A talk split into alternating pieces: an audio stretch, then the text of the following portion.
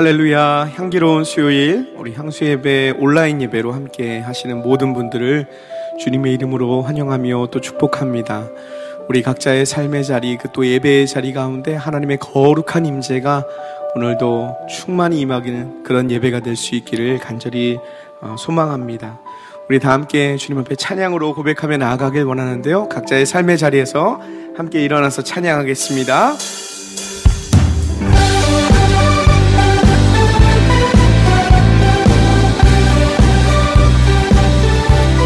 박수 치면서 찬양합니다. 발길을 밝히 보이시니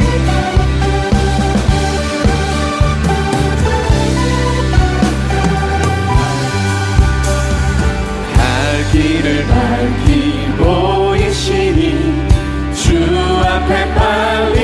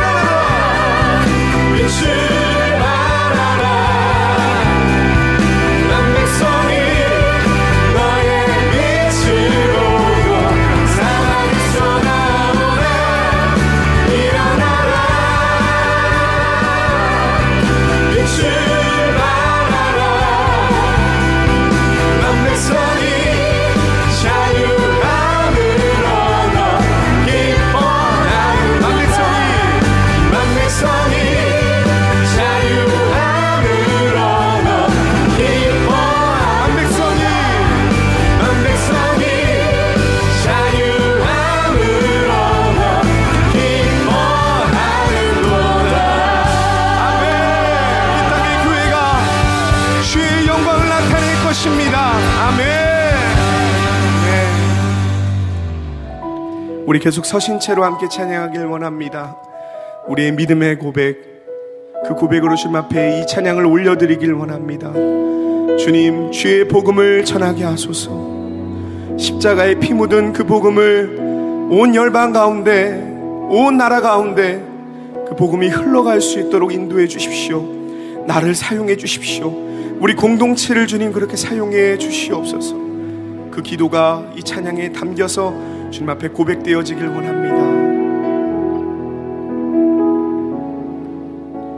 주님과 함께 못 박힌 내 영혼 이제 더 이상 십자가 떠나지 않으리 믿음과 행함 하나가 되어서 살아계신 나의 주님 삶으로 보이리.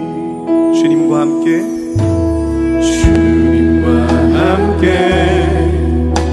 못박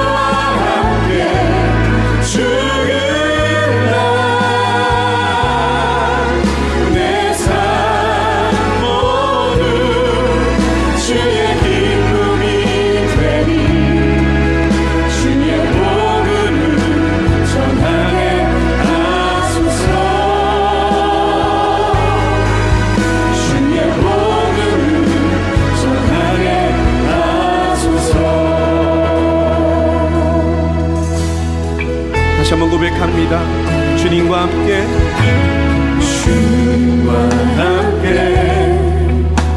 못 박힌 내 영혼 이제 더 이상 십자가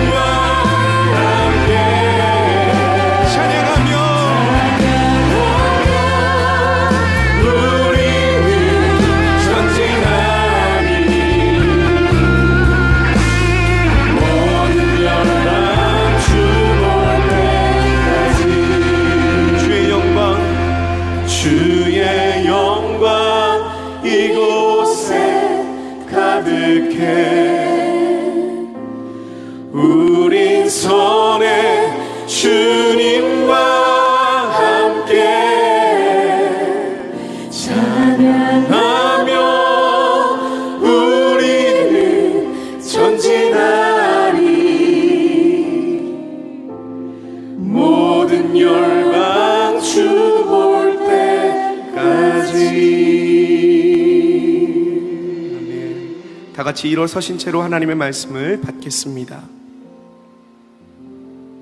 오늘 우리에게 주신 하나님의 말씀은 에베소서 3장 1절부터 13절까지의 말씀입니다. 이러므로 그리스도 예수의 일로 너희 이방인을 위하여 갇힌 자 된 나 바울이 말하거니와 너희를 위하여 내게 주신 하나님의 그 은혜의 경륜을 너희가 들었을 터이라. 곧 계시로 내게 비밀을 알게 하신 것은 내가 먼저 간단히 기록함과 같으니 그것을 읽으면 내가 그리스도의 비밀을 깨달은 것을 너희가 알 수 있으리라. 이제 그의 거룩한 사도들과 선지자들에게 성령으로 나타내신 것 같이 다른 세대에서는 사람의 아들들에게 알리지 아니하셨으니 이는 이방인들이 복음으로 말미암아 그리스도 예수 안에서 함께 상속자가 되고 함께 지체가 되고 함께 약속에 참여하는 자가 되니라. 이 복음을 위하여 그의 능력이 역사하시는 대로 내게 주신 하나님의 은혜의 선물을 따라 내가 일꾼이 되었노라. 모든 성도 중에 지극히 작은 자보다 더 작은 나에게 이 은혜를 주신 것은 측량할 수 없는 그리스도의 풍성함을 이방인에게 전하게 하시고 영원부터 만물을 창조하신 하나님 속에 감추어졌던 비밀의 경륜이 어떠한 것을 드러내게 하려 하심이라. 이는 이제 교회로 말미암아 하늘에 있는 통치자들과 권세들에게 하나님의 각종 지혜를 알게 하려 하심이니 곧 영원부터 우리 주 그리스도 예수 안에서 예정하신 뜻대로 하신 것이라. 우리가 그 안에서 그를 믿음으로 말미암아 담대함과 확신을 가지고 하나님께 나아감을 얻느니라. 그러므로 너희에게 구하노니 너희를 위한 나의 여러 환란에 대하여 낙심하지 말라. 이는 너희의 영광이니라. 아멘. 할렐루야. 우리 서로 교제하시겠습니다. 사랑합니다. 축복합니다. 네. 멀리서 이렇게 인사하시니까 더 애틋하시죠? 네. 저는요, 하, 주일날 두 달 만에 현장, 일부 현장 예배가 아주 극소수의 인원이셨지만 그것도 저에게는 너무 감개무량했고 많이 모이신 것처럼 그렇게 느껴졌어요. 그런데 그러다가 이렇게 썰물 빠져나가듯이 이렇게 싹 빠져나가시고 수요일 날 다시 이제 일부 교육자, 사역자분들만 예배를 하니까 어, 이게 더 힘드네요. 두 달은 그래도 견뎠었는데 그래서 빨리 현장 예배가 아, 시작이 되어야 될 것 같습니다. 여러분들 함께 기도해 주시고 아, 여러분 소망하시는 것만큼 하나님께서 어, 빨리 그렇게 해 주시라고 믿습니다. 네. 어, 지난 주일날 영상으로 여러분들이 이렇게 초청을 하신 가족들도 좀 있는 것 같아요.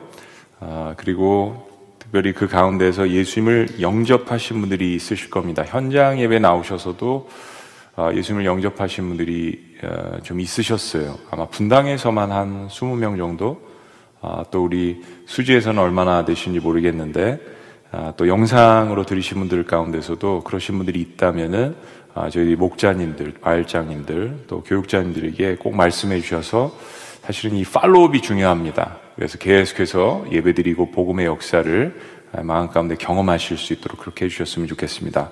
오는 5월 3일은 어린이 주일인데 아, 지난주와 동일하게 저희들이 아, 일부 현장 예배 예약을 받아서 최소한의 인원으로 지난주와 동일하게 그렇게 해서 합니다. 근데 저희들이 생각했던 것보다는 조금 덜 오셨어요. 그래서 아직 룸이 있으니까 특히 분당 같은 경우는 좀 룸이 있습니다. 2시, 4시 예배 같은데 룸이 더 많이 있고요.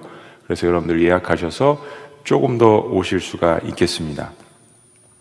근데 아이들은 저희들이 아직 받지 않고요. 그래서 어린이 주일이지만은 우리 어린이들은 집에서 교육부서는 집에서 어, 어, 영상을 통해서 예배를 드리도록 하겠습니다. 경기대는 5월 3일부터 오로 목사님 말씀 시작하시고요. 어, 저희 분당 수지처럼 그렇게 동일하게 그런 형태로 예약을 받으면서 할 것입니다. 필그림은 영상으로 함께 하고요. GM에는 상황을 지켜보면서 아, 오늘이나 내일 정도쯤에 알려드리도록 하겠습니다. 교회 비밀을 선포하라. 오늘 드디어 어떻게 보면 에베소서의 이 전체 주제 가운데 하나 말씀, 교회 비밀은 무엇인가 이 말씀을 함께 나눕니다. 2018년 2월에 중국이 새로운 종교법을 발표한 후에 중국에서의 그 종교 핍박이 아주 심하고 이제 거칠어지기까지 시작했습니다. 어떤 분들은 전문가들은 문화혁명 때보다도 더 힘든 상황이 아닌가 이런 그 분석을 내놓고 있습니다. 그 차이나 에이드라는 곳에서 홍콩에 지부를 둔 단체인데 여기서 이제 특별히 그 중국에 대한 상황들 이런 것들을 많이 이야기를 하는데요. 2018년 아, 이후로 지금까지 수천 개 이상의 교회들, 셀 수 없을 정도의 교회가 문을 닫고 또 수많은 목회자와 또 성도님들이 감옥에 투옥되고 재산을 몰수당했다라고 그렇게 아, 보고를 합니다. 여러 차례에 걸쳐서 보고를 했죠. 사실은 지금 이게 기독교에 대한 핍박뿐만이 아니라 말씀드린 것처럼 아, 종교법, 새로운 종교법. 그래서 아, 다른 그 종교들에 대해서도 마찬가지인데 어, 저희들이 한 가지 좀 이렇게 어, 관심을 기울여야 될 게 중국 서쪽에는 그 위구르족들이 삽니다. 위구르족. 근데 중국의 이 서쪽은 아, 이슬람권, 중동권이랑 가깝게 연결이 되어 있습니다. 그래서 우리가 신장 지구라고 하는데 이곳의 대부분의 사람들의 종교가 이슬람입니다. 최근에 아, 이 신장 위구르 지역에서 고문을 당하다가 이집트를 통해서 탈출한 분이 이제 미국에 와서 아, 이 어떤 일이 벌어지는가에 대해서 아, 이야기를 했습니다. 네, 그이 한 무슬림 여성에 의하면은 신장 지구에 약 30만 만, 만 명의 이슬람 교도들을 가두어둔 집단 강제 수용소가 있다. 자기가 거기서 있다가 탈출했다라는 그런 증언을 했습니다. 30만 명이 갇혀 있는 집단 수용소. 어마어마한 겁니다. 아, 전 세계에서는 지금 한편에 이런 핍박받는 이슬람을 이야기했지만 아, 그 이상으로 기독교는 엄청난 그 핍박을 사실은 받고 있는데 서구 사회에서의 교회는 다른 형태의 시험 무대를 겪고 있습니다. 다른 형태. 아, 도덕적인 문제, 또 신학적인 문제, 이런 것들입니다. 일부 교회나 교단이 어, 기득권층, 기득권층이 되는 아, 그러한 그 인식을 주면서 사회로부터 멀어져 가고요. 또 적지 않은 한국과 또 미국에 아, 있는 일부 교회들의 일탈로 말미암아서 아, 기독교계는 몸살을 앓고 있습니다. 제가 몸살이란 표현을 했는데 왜 그런 표현을 했냐면 몸살은 한 번 앓고 지나가는 거잖아요. 소망하는 의미에서 그런 표현을 썼습니다. 아, 거기에다가 신은 없고 인간이 세상의 중심이다라는 이 포스트 모던의 철학의 도전, 강력한 도전입니다.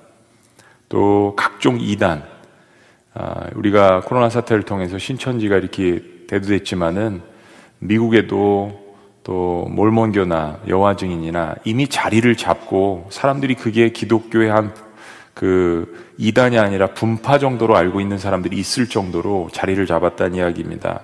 거기다가 자유주의 사상이 교회 내부로 들어와 있는 엄청난 내 외부의 이러한 공격들의 직면에 있습니다. 그러니까 지금 말씀드린 그런 어떤 그 실질적인 핍박과 눈에 보이는 교회가 무너지고 철거당하고 잡혀가고 이런 거 말고요. 적어도 미국과 한국에 있는 교회들이 당하고 있는 또 다른 시험의 무대 내 외부적인 이런 것들이 있다라는 걸 우리 모두가 잘 알고 있습니다.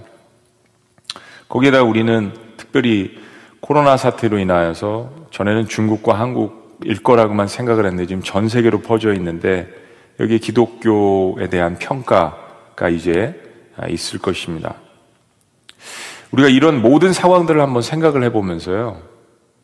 앞으로 30년 어, 정도를 내다볼 때 어, 여전히 교회가 하나님 나라를 이루는데 온전한 역할을 할 수 있을까라는 그런 의심과 절망감이 우리들 안에 있는 것도 사실입니다. 근데 그럼에도 불구하고 여전히 교회는 세상의 소망임을 우리는 믿어야 합니다. 그리고 교회는 하나님이 갖고 계신 비밀 병기이다. 한번 따라보시죠. 비밀 병기.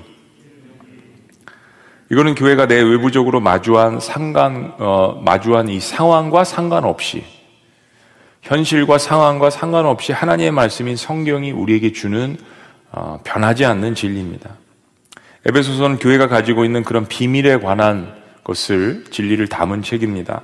2000년 전 역시 에베소에 있는 교회들은 이 에베소 도시에 충만한 그 헬레니즘 문명, 어마어마한 이 그리스 문명에 비하면 정말 계란으로 바위를 깨는 것 같은 그러한 일이었습니다.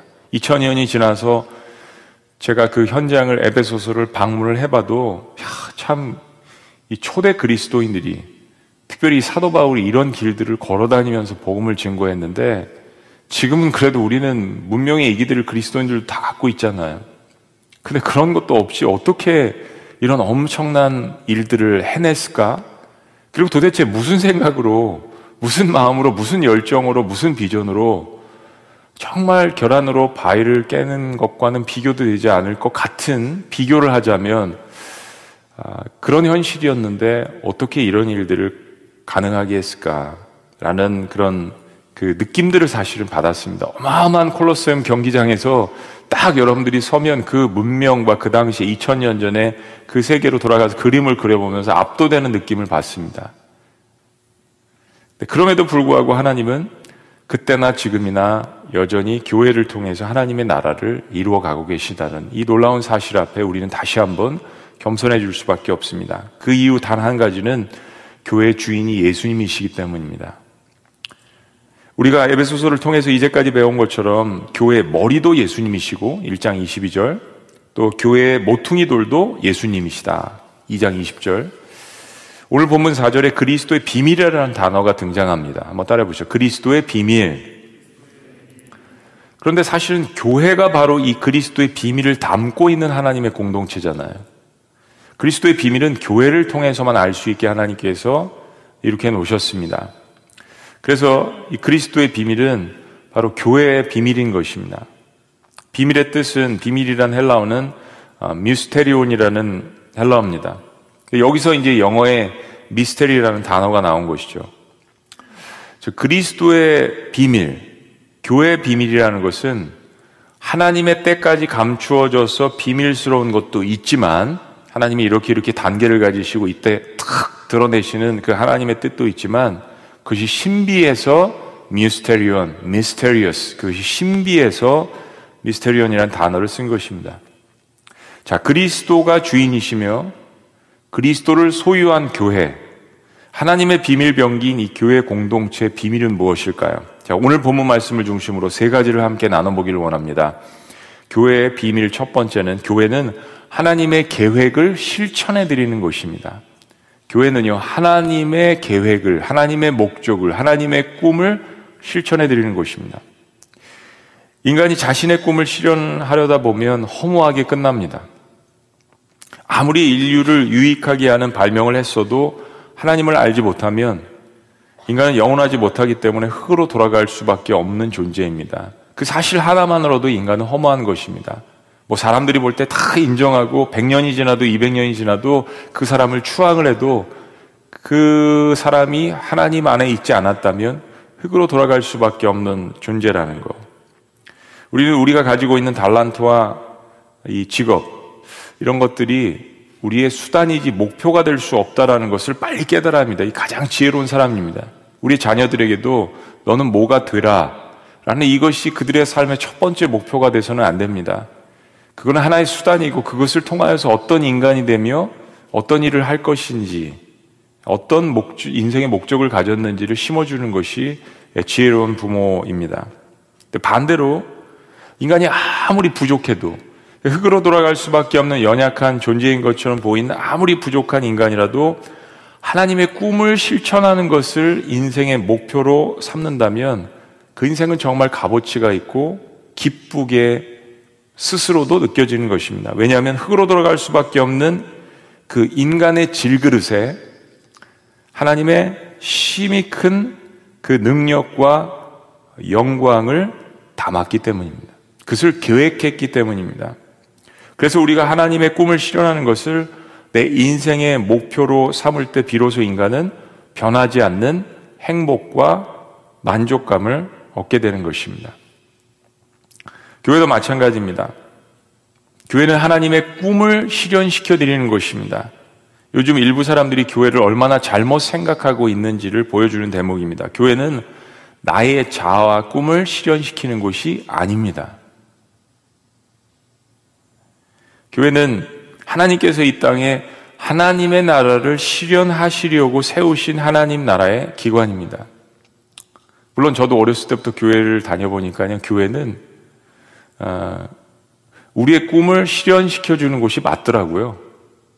교회 와 보니까 드럼 칠 수 있고 기타 칠 수 있고 찬양할 수 있고 노래 못 불러도 누구나 다 회중 찬양할 수 있고 참 사회에서는 부족해도 교회 와서는 다 누구나 섬김의 자리를 주고 그러니까 결론적으로 보면은 그렇게 돼가는 것이 맞습니다. 근데 목적이 그것이 아니라는 거죠. 교회는 내 자아와 꿈을 실현시켜 주는 곳이 아니라 하나님의 꿈을 실현시키는 기관입니다. 교회는 하나님께서 이 땅에 하나님의 나라를 실현하시고자 세우신 하나님 나라의 기관입니다. 자, 왜 그런지 더 봅니다. 2절 말씀에 보면 하나님의 은혜의 경륜이라는 말씀이 또 등장합니다. 우리가 이 단어를 1장 9절에서 배웠어요. 경륜이라는 단어. 한문이고 참 우리한테 이렇게 팍팍 와닿지 않는 그런 단어입니다. 이 말은 헬라어로 어, οἰκονομίαν이라는 단어라고 우리가 배웠습니다.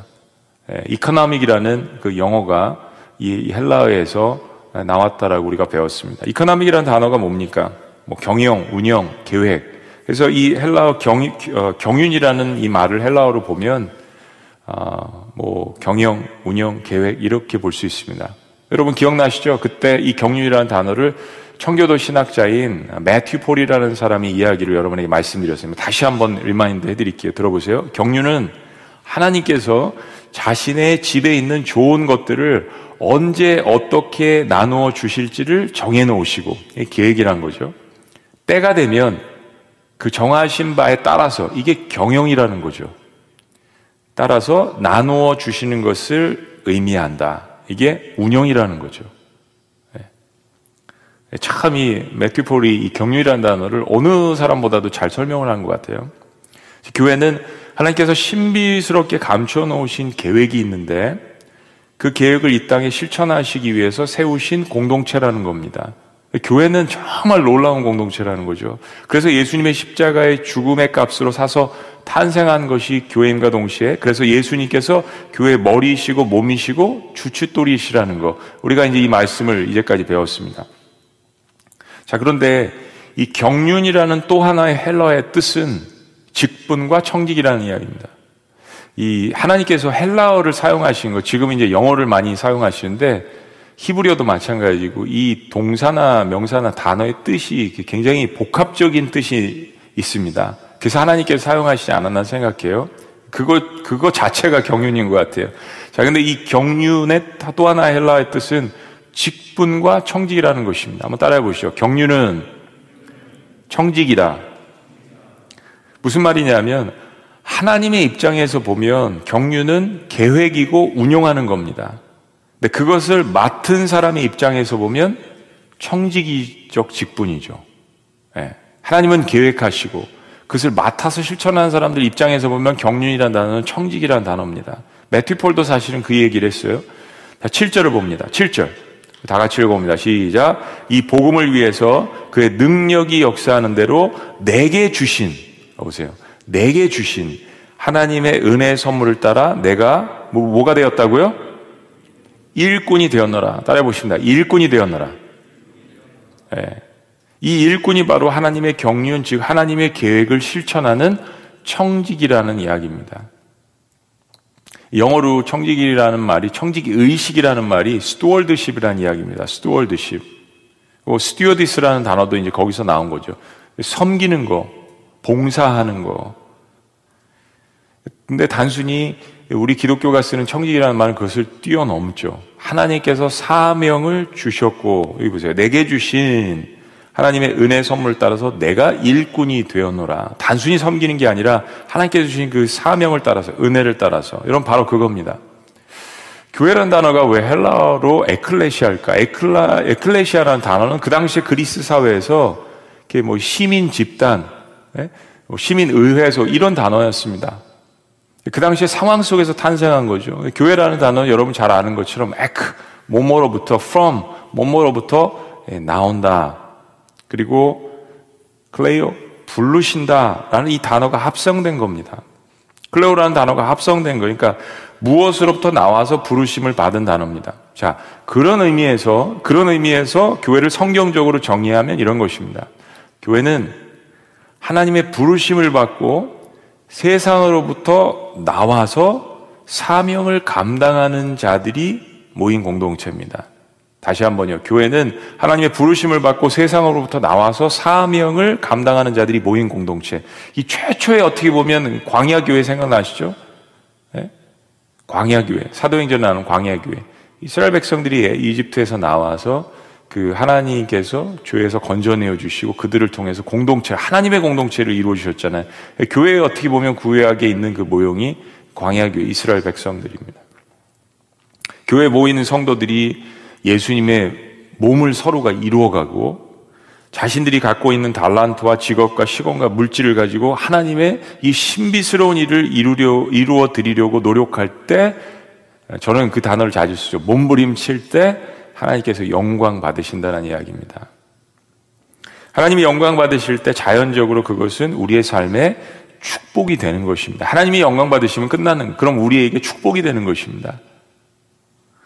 바울은 그 주님이 맡기신 사명을 감당하는 것을 측량할 수 없는 은혜라고 이야기합니다. 8절 말씀 다 같이 읽습니다. 시작. 모든 성조 중에 지극히 작은 자보다 더 작은 나에게 이 은혜를 주신 것은 측량할 수 없는 그리스도의 풍성함을 이방인에게 전하게 하시고 그렇습니다.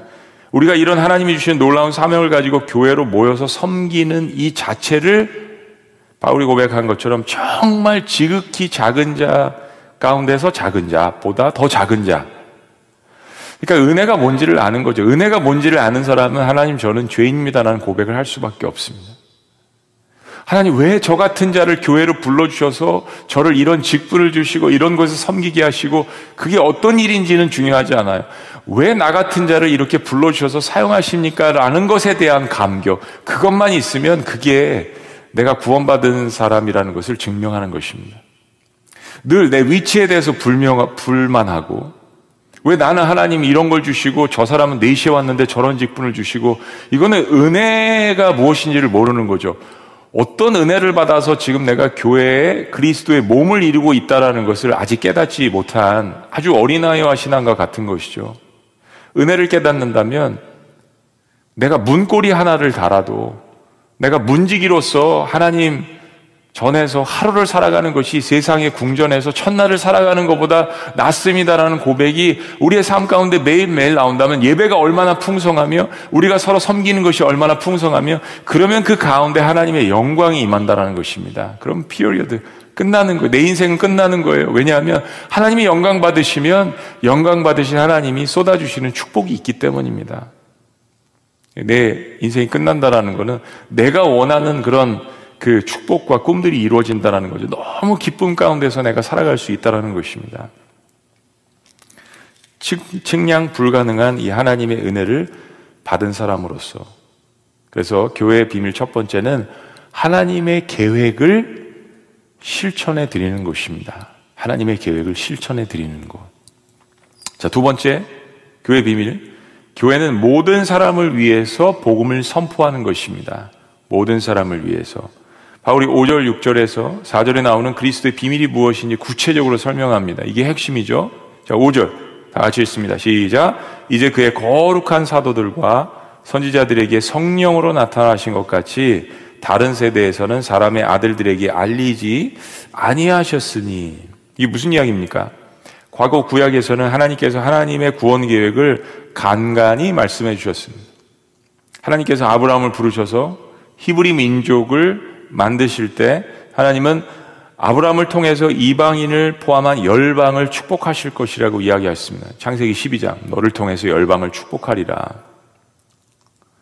예를 들면 이스라엘의 적국이었던 바벨론 제국의 심장인 니누에에 요나를 보내셔서 12만 명을 회개토록 하신 그런 사건이 있습니다. 하나님의 복심, 하나님의 중심의 마음에 어떤 것이 있었는지를 보여주는 굉장히 놀라운 사건입니다. 하나님은 결코 계획을 변경하시지 않았습니다. 아브라함을 부르실 때부터, 아니, 창세기부터 하나님께서는 계획을 하신 거예요. 이스라엘 백성이 열방을 축복하는 통로가 되게끔 부르셨고, 이집트에서 그리고 훈련시켜 주시고 계명을 주시고 장막을 주시고 예배를 주시고 열두 지파를 나누시고 그들을 이끌어 주신 것입니다. 목적은 그들을 통해서 열방을 축복하는 것. 그리고 이제 때가 되어서 하나님의 아들을 이 땅에 유다 베들레헴에 태어나게 하신 것입니다. 이 모든 것은 창세기에서 인간이 죄를 범한 사건으로 인해서 하나님께서 계획하신 경륜, 경영, 계획, 하나님의 구원 역사라는 것입니다. 그런데 사실 유대인들이 오랫동안 역사 속에서 하나님의 계획에 불순종해서 고난을 겪으면서도 이방인들에게 이 복음을, 이 복된 소식을 전하지 않았잖아요. 참 동물처럼 동물보다도 더 천한 그러한 부류로 여기고 하나님을 모른다고 그들을 터부시하고 미워하고 그래서 이제는 예수님을 통해서 하나님께서 준비하신 구원 계획의 이 경륜이 공개적으로 선포되어지는 것입니다. 근데 그 공개적으로 선포하는 기관이 바로 하나님이 세우신 교회라는 것입니다. 6절 말씀. 다 같이 읽습니다. 6절. 현장에 계신 분들은 크게 읽으세요. 자, 다 같이 6절 시작. 이는 이방인들이 복음으로 말미암아 그리스도 예수 안에서 함께 상속자가 되고 함께 지체가 되고 함께 약속에 참여하는 자가 되민이라. 함께라는 단어가 많이 등장하죠. 반복해서 함께 함께 함께 함께 몸의 공동체라는 것을 이야기하는 겁니다. 저희가 오순절 마가의 다락방에서 교회가 탄생한 후에 사도행전 10장과 11장에 가보면 교회가 가진 이 복음이 본격적으로 8장에서 핍박이 일어나고 물론 2장에서 다른 곳에서 온 디아스포라 유대인들이 그 말씀을 듣고 또 퍼지고 8장에 핍박이 일어나고 또 퍼지고 하지만은 아직도 이 유대인들, 주이시 크리스찬들, 유대 크리스찬들, 기독교인들 마음 가운데는 이방인을 터부시하는 마음들이 있었습니다.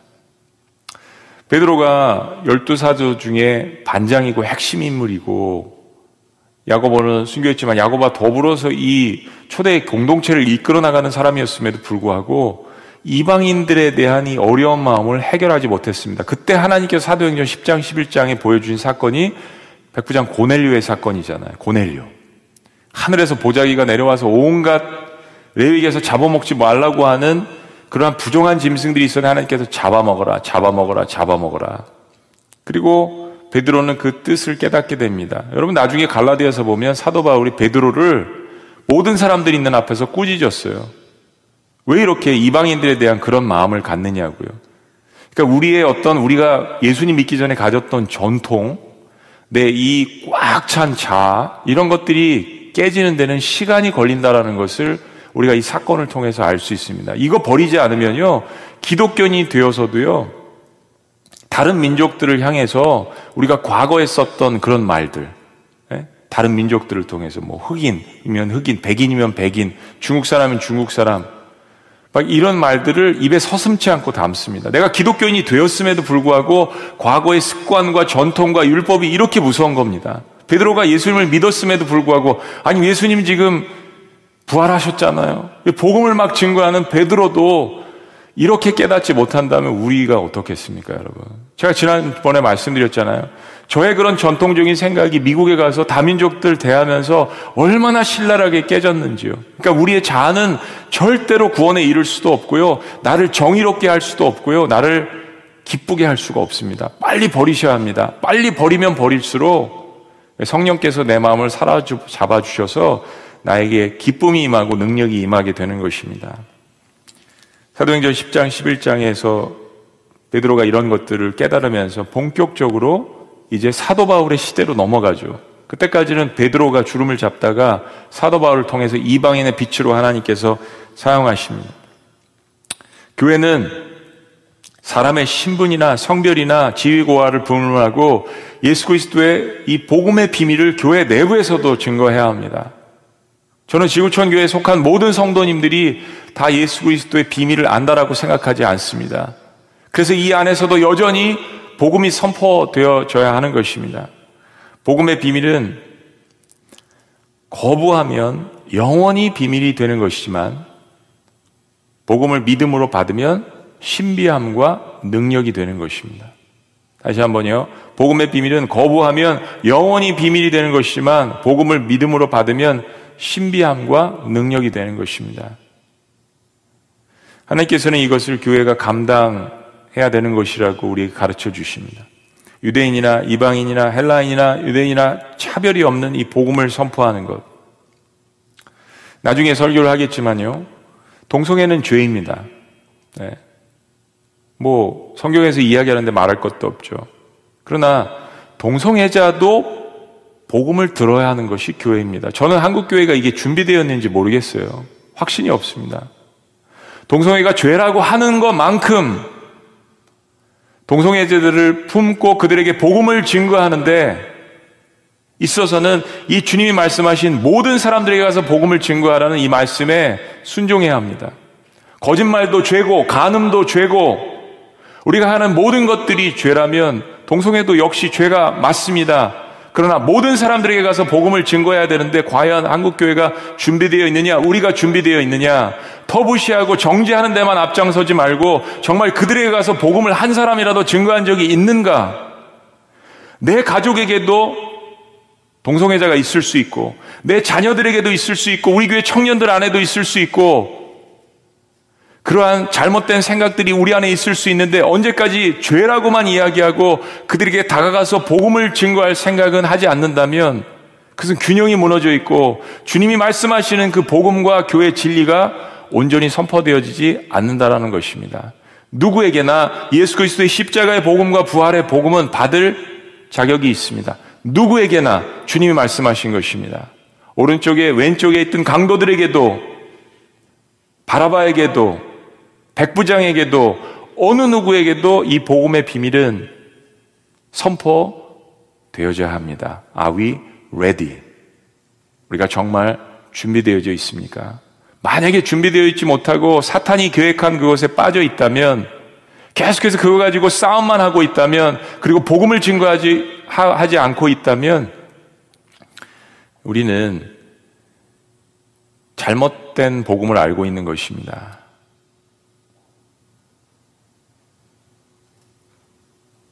감옥에 있는 죄인이나 감옥 밖에 있는 죄인이나 모두가 복음을 들어야 합니다. 바로 교회의 비밀은 하나님 아껴주신 이 비밀을 모든 부류의 사람들에게 선포하는 것입니다. 로마서에 그게 담겨져 있잖아요. 동성애는 죄라고 사도 바울이 분명하게 이야기했습니다. 그러나 그 이후에 사도 바울이 이야기하는 그 복음의 능력과 역사를 들어보세요. 얼마나 놀라운 복음의 균형과 핵심과 완전함과 그 하나님의 거룩과 사랑과 하나님의 은혜와 하나님의 공의를 균형 있게 이야기합니까? 균형이 무너지면 아무것도 아닙니다. 이것을 감당하지 않으면 아무리 많이 모여도 교회가 아닙니다. 아무리 교회를 오래 다녀도 하나님의 백성이 아닙니다. 그러나 어떤 시련과 환란 속에서도 교회의 크기와 상관없이 성도가 가진 세상의 지위와 상관없이 교회의 비밀, 그 그리스도의 비밀을 전하는 자와 교회는 하나님께서 높이실 것입니다. 마지막 세 번째 교회의 비밀은요. 교회는 하나님의 모든 지혜를 세상에 알리는 곳입니다. 하나님의 모든 지혜. 교회가 할 수 있는데 세상이 하지 못하는 일 또 한 가지는 하나님의 지혜에 관한 것입니다. 세상은 막연히 신의 존재에 대해서 탐구합니다. 영혼에 대해서 관심이 있습니다.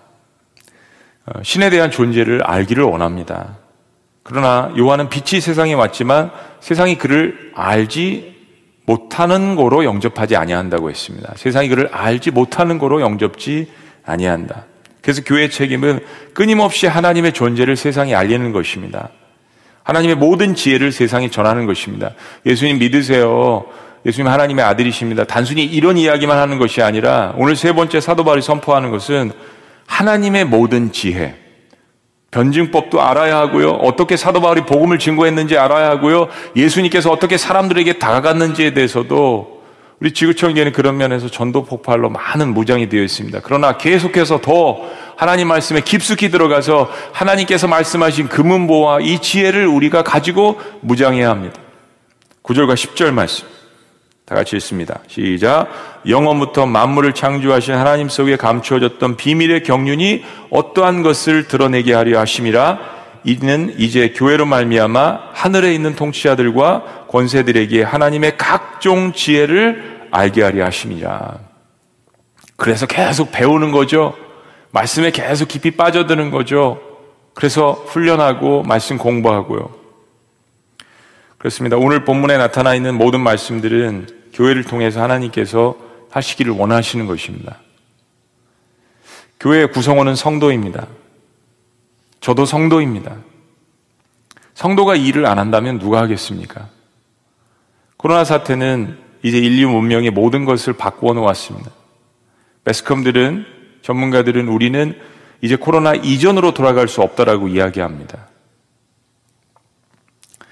우리들에게는 이것은 기회입니다. 사람들이 삶을 이제 다르게 생각하는 거죠. 늘 항상 이러한 그 바이러스에 노출될 위험이 있다라는 것을 모든 세계에 사는 사람들은 이제 인지하기 시작했습니다. 수많은 사람들이 죽어나가는 것을 보았습니다. 수백만 명 이상이 감염되고 5만 명이 넘는 사람들이 죽어가고 더 많은 사람들이 죽을 수도 있죠. 우리는 이제 많은 지식들을 소유하게 됐습니다. 스페인 독감이 뭔지 모르는 사람들이 많았잖아요. 1차보다 2차 때 다시 왔을 때 더 많은 사람들이 엄청나게 죽었다라는 것을 이제 알게 됐습니다. 두려움이 있습니다. 이것은요, 기독교인들한테 절호의 기회입니다. 사람들이 인생에 대해서 진지하게 생각할 수 있는 기회를 하나님이 주셨습니다. 이것은 우리에게 엄청난 기회입니다. 인생을 진지하게 생각하지 않는 사람들은 복음이 선포되어져도 마치 계란으로 바위를 깨는 것 같잖아요. 그러나 사람들이 인생을 진지하게 생각하는 순간, 죽음을 진지하게 생각하는 순간, 어떤 때보다도 복음의 문이 활짝 열려져 있는 것입니다. 세상은 하나님께 주신 하나님의 말씀을 성도들이 어떻게 일상 가운데 살아내는지 우리의 모습을 지켜보고 있습니다. 다 같은 고난, 다 같은 죽음의 위협에서 그리스도인들은 일상 가운데 어떻게 살아나가는지를 보았습니다. 초대교회 그리스도인들은 단순히 복음을 외친 것이 아니라 그들의 삶 가운데 복음을 살아내었습니다. 그래서 핍박과 함께 칭찬이 같이 주어졌던 것입니다. 하나님께서 한국과 미국에 충분한 은혜와 능력을 주셨습니다. 미국에 한 27만에서 30만 교회 교회, 한국은 5만에서 6만 교회 교회, 저희 늘 미국에 있을 때 그렇게 기도했습니다. 하나님, 35만 교회 교회를 한국과 미국에 주셨는데요. 사람들은 심령이 갈급해서 십자가만 세우면 의심하지 않고 교회로 모이던 시대가 있었습니다. 목사님들 간증 들어보면 20, 30년 전에는 마치 빗자루를 들고 사람들을 쓸어 모으는 것 같았대요. 빗자루를 들고 쓸어 모아서 십자가 딱 달면 모여드는 거예요. 하나님께서 그런 은혜와 능력을 부어주셨습니다. 은혜 시대에 우리가 살았었습니다.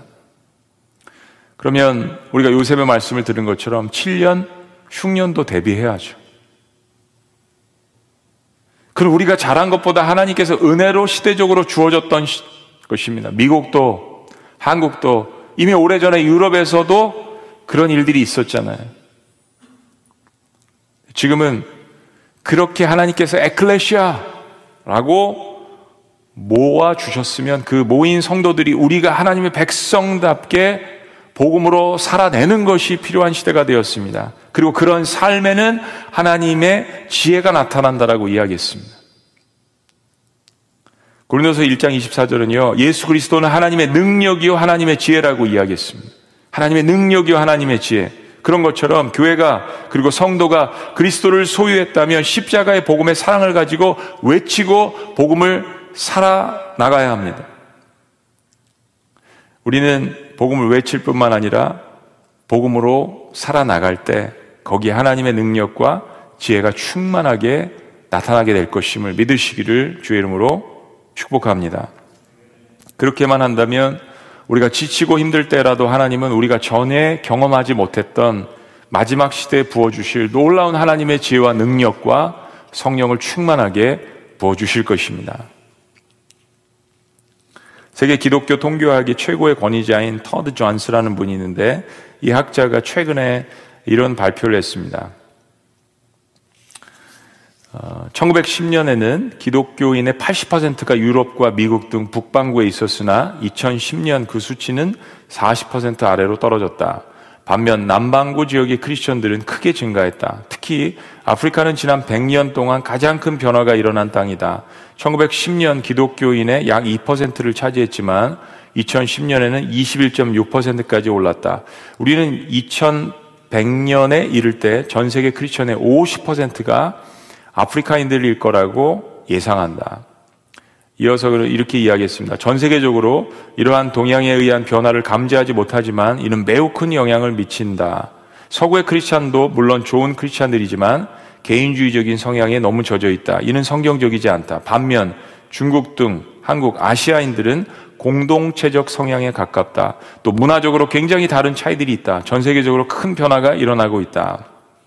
통계를 보면 소련의 공산주의가 붕괴된 후에 전 세계적으로 종교인은 다시 늘고 있다.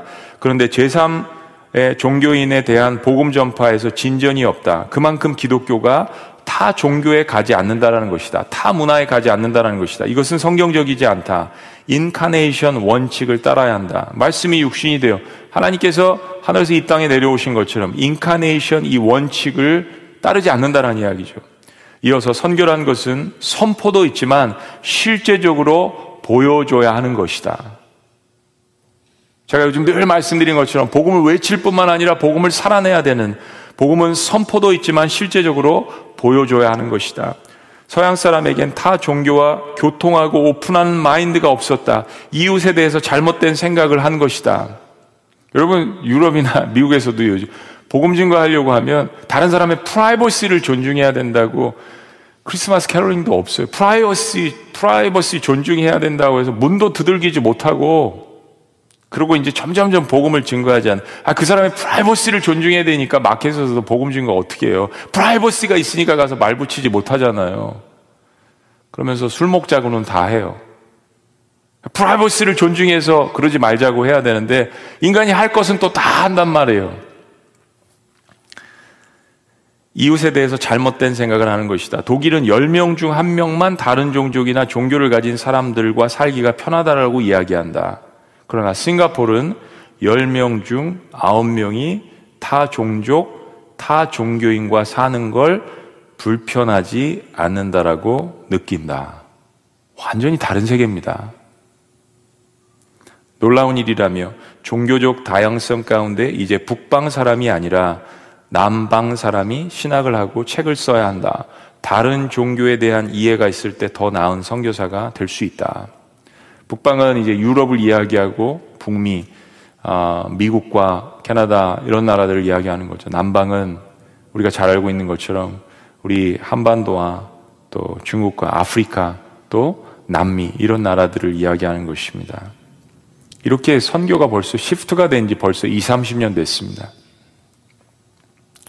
사랑하는 여러분, 교회가 지금 에베소서 말씀에서 우리가 본 것처럼 그런 능력, 그런 하나님의 경륜, 그리스도의 비밀을 온전히 선포하고 감당하려면 교회 다움이 회복돼야 합니다. 간판만 내건 것이 교회가 아니라 교회 다움, 복음을 살아내는 교인 다움이 회복돼야 합니다.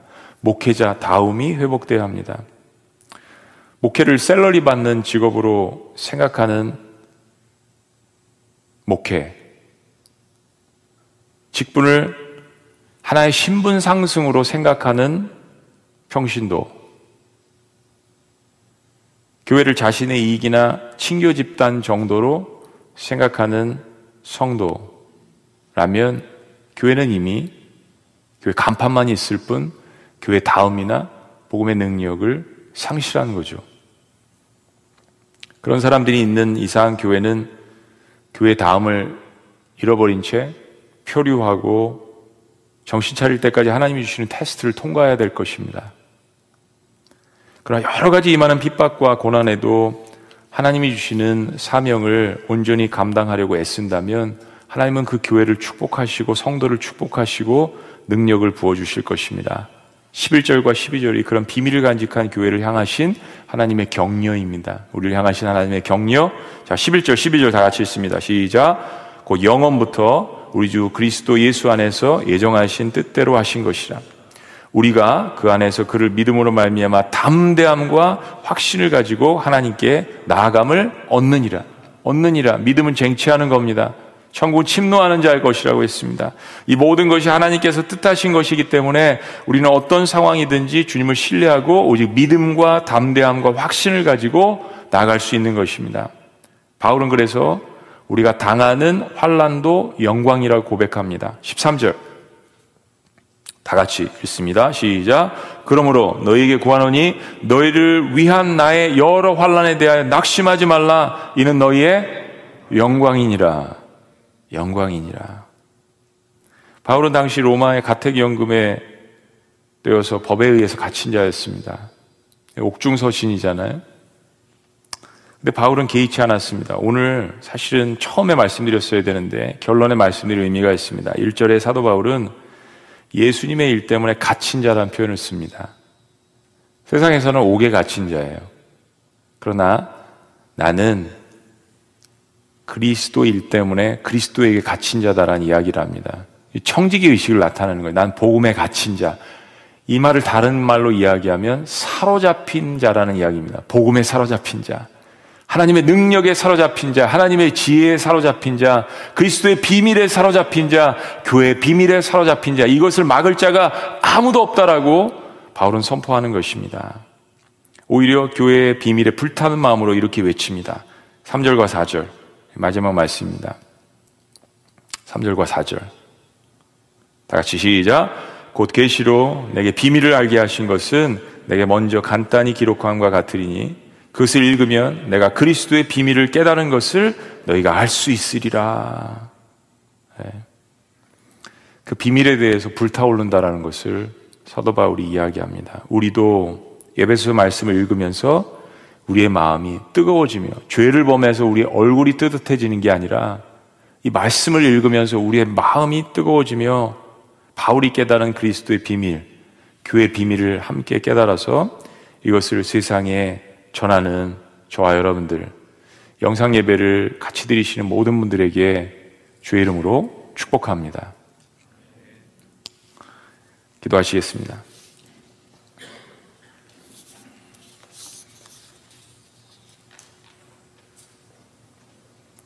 좋습니다. 교회는요, 하나님의 계획을 실천해 드리는 곳입니다. 그런 목적과 그런 마음으로 하면요, 결국에는 내 자아도 실현되어지고 내 꿈도 이루어 주시더라고요. 이 목표 설정이 우선순위가 바뀌어야 합니다. 교회는 하나님의 계획을 실천해 드리는 곳입니다. 교회는 모든 사람들을 위해서 복음을 선포하는 것입니다. 정죄하는 부분은 하나님께 맡기세요. 판단하는 부분은 하나님이 아실 것입니다. 나는 복음을 들고 가서 이야기하는 거예요. 성도님, 자매님, 그거 죄입니다. 그렇게 하시면 안 돼요. 그러나 여기 하나님의 사랑하시는 복음이 있습니다. 누구에게나 가서 담대하게 선포하세요. 죄라고 알려주세요. 그러나 정죄하지 마세요. 여러분, 죄라고 이야기하는 것과 정죄하는 것은 다릅니다. 심판은 하나님이 하시는 거예요. 그러니까 누구에게나 가서 이 복음을 증거하는 거예요. 하나님께서 열매를 주실 것입니다. 그리고 교회는 하나님의 모든 지혜를 세상에 알리는 것입니다. 여러분이 알고 있는 거가 다라고 생각하지 마세요. 죽을 때까지 우리는요, 성경의 66권의 이 모든 계시를 다 깨닫지 못합니다. 그래서 우리는 더 배우고, 갈고, 닦고, 예배드리고, 말씀으로 암송도 하고, 공부하고, 그리고 살아내려고 몸부림치는 겁니다. 그래서 깨달은 그 지혜를, 그 보화를 사람들에게 알려주는 것입니다. 코로나 사태 얼마나 많은 사람들이 지혜를 간구합니까? 미래를 두려워합니까? 우리가 깨달은 그 놀라운 교회의 비밀을, 그리스도의 비밀을 전하시는 겁니다. 살아계신 하나님, 주의 은혜를 참으로 감사합니다. 우리가 고난 가운데 있지만 어떤 때보다도 그리스도의 비밀, 교회의 비밀, 이 지혜와 계시를 알 수 있는 그러한 놀라운 시간을 주신 것 감사합니다. 하나님, 우리의 눈이 주님의 영광을 보게 하여 주시옵소서. 우리를 새롭게 하실 놀라우신 예수님의 이름으로 기도합니다. 아멘. 우리 다 같이 일어나셔서 주신 말씀 생각하며 내는 주의 영광을 보내 우리 가운데 계신 주님 다 같이 함께 주님 앞에 올려드립니다.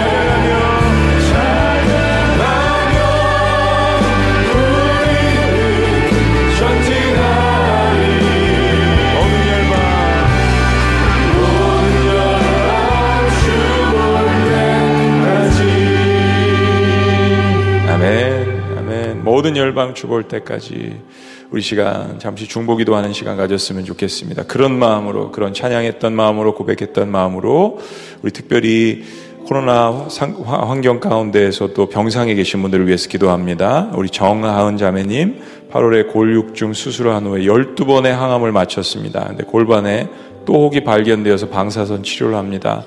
두려움과 낙심된 마음 가운데 예수 그리스도의 십자가의 놀라운 치료하심이 있게 하여 주시옵소서. 우리 윤지영 성도님 작년 10월에 유방암 확진 가운데 약물 치료 중입니다. 빠른 치료가 있도록 해 주옵소서. 우리 이용의 성도님 뇌경련 수술을 한 상태인데 휴유증 없이 잘 회복되게 하여 주옵소서. 최정일 성도님 일상생활에 지장이 있을 정도로 어지럼증이 심한데 정확한 진단과 치료가 되게 하여 주옵시고 하나님을 경험하고 구원받는 은혜가 있게 하여 주옵소서. 권순창 성도님 신장 이습 수술 받아서 건강 회복되게 하시고 신장 기증하는 아내 신재경 집사님에게도 수술로 더욱 건강한 은혜 주옵소서. 우리 어, 또 마지막으로 우리 김덕호 김덕호 성도님 8개월 전 폐암과 위암 수술 후 잠을 자지 못하고 간 수치도 높은데 치료하여 주옵소서. 우리 주님 앞에 오늘 이 일곱 명의 우리 어, 병상에 계신 우리 아, 우리 몸의 공동체입니다. 우리 지체의 한 부분입니다. 우리 이분들 위해서 정하은, 윤지영, 이용의, 최정일, 권순창, 김덕호 우리 주님 앞에 올려드리고요. 그리고 오늘 주신 말씀을 생각하면서 정말로 열방에게 복음을 증가하고 이미 열방이 대한민국 한반도에 와서 있습니다. 우리 지구촌 교회 안에도 우리 글로벌 부서가 있습니다. 그들에게 다가가서 한마디라도 사랑의 표현을 하고 복음을 증거하고 위로하고 격려하고 우리 사회복지재단과 사회복지 부서가 있습니다.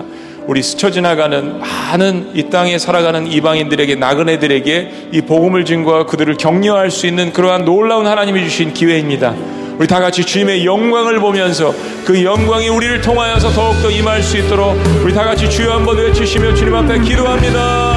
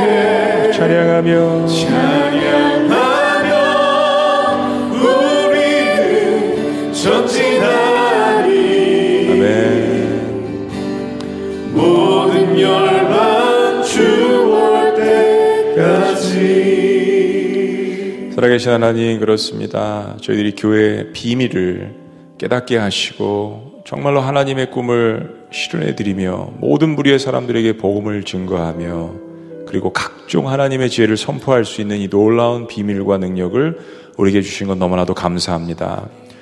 하나님 오늘 일곱 명의 병상 중에 있는 분들을 주님 앞에 올려드렸습니다. 이 교회 비밀과 능력을 가진 자들로서 두 손 들고 주님 앞에 중보하며 눈물로써 기도할 때 하나님의 놀라우신 치유하심이 각 가정과 개인에게 임할 수 있도록 주여 역사하여 주시옵소서.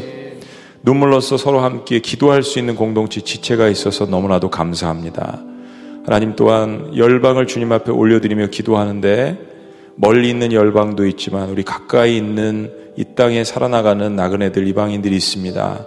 하나님 우리 주변에 있는 또 글로벌 지구촌 교회 안에 있는 우리의 성도들 그들도 모르 우리들의 식구이며 우리들의 가족들입니다.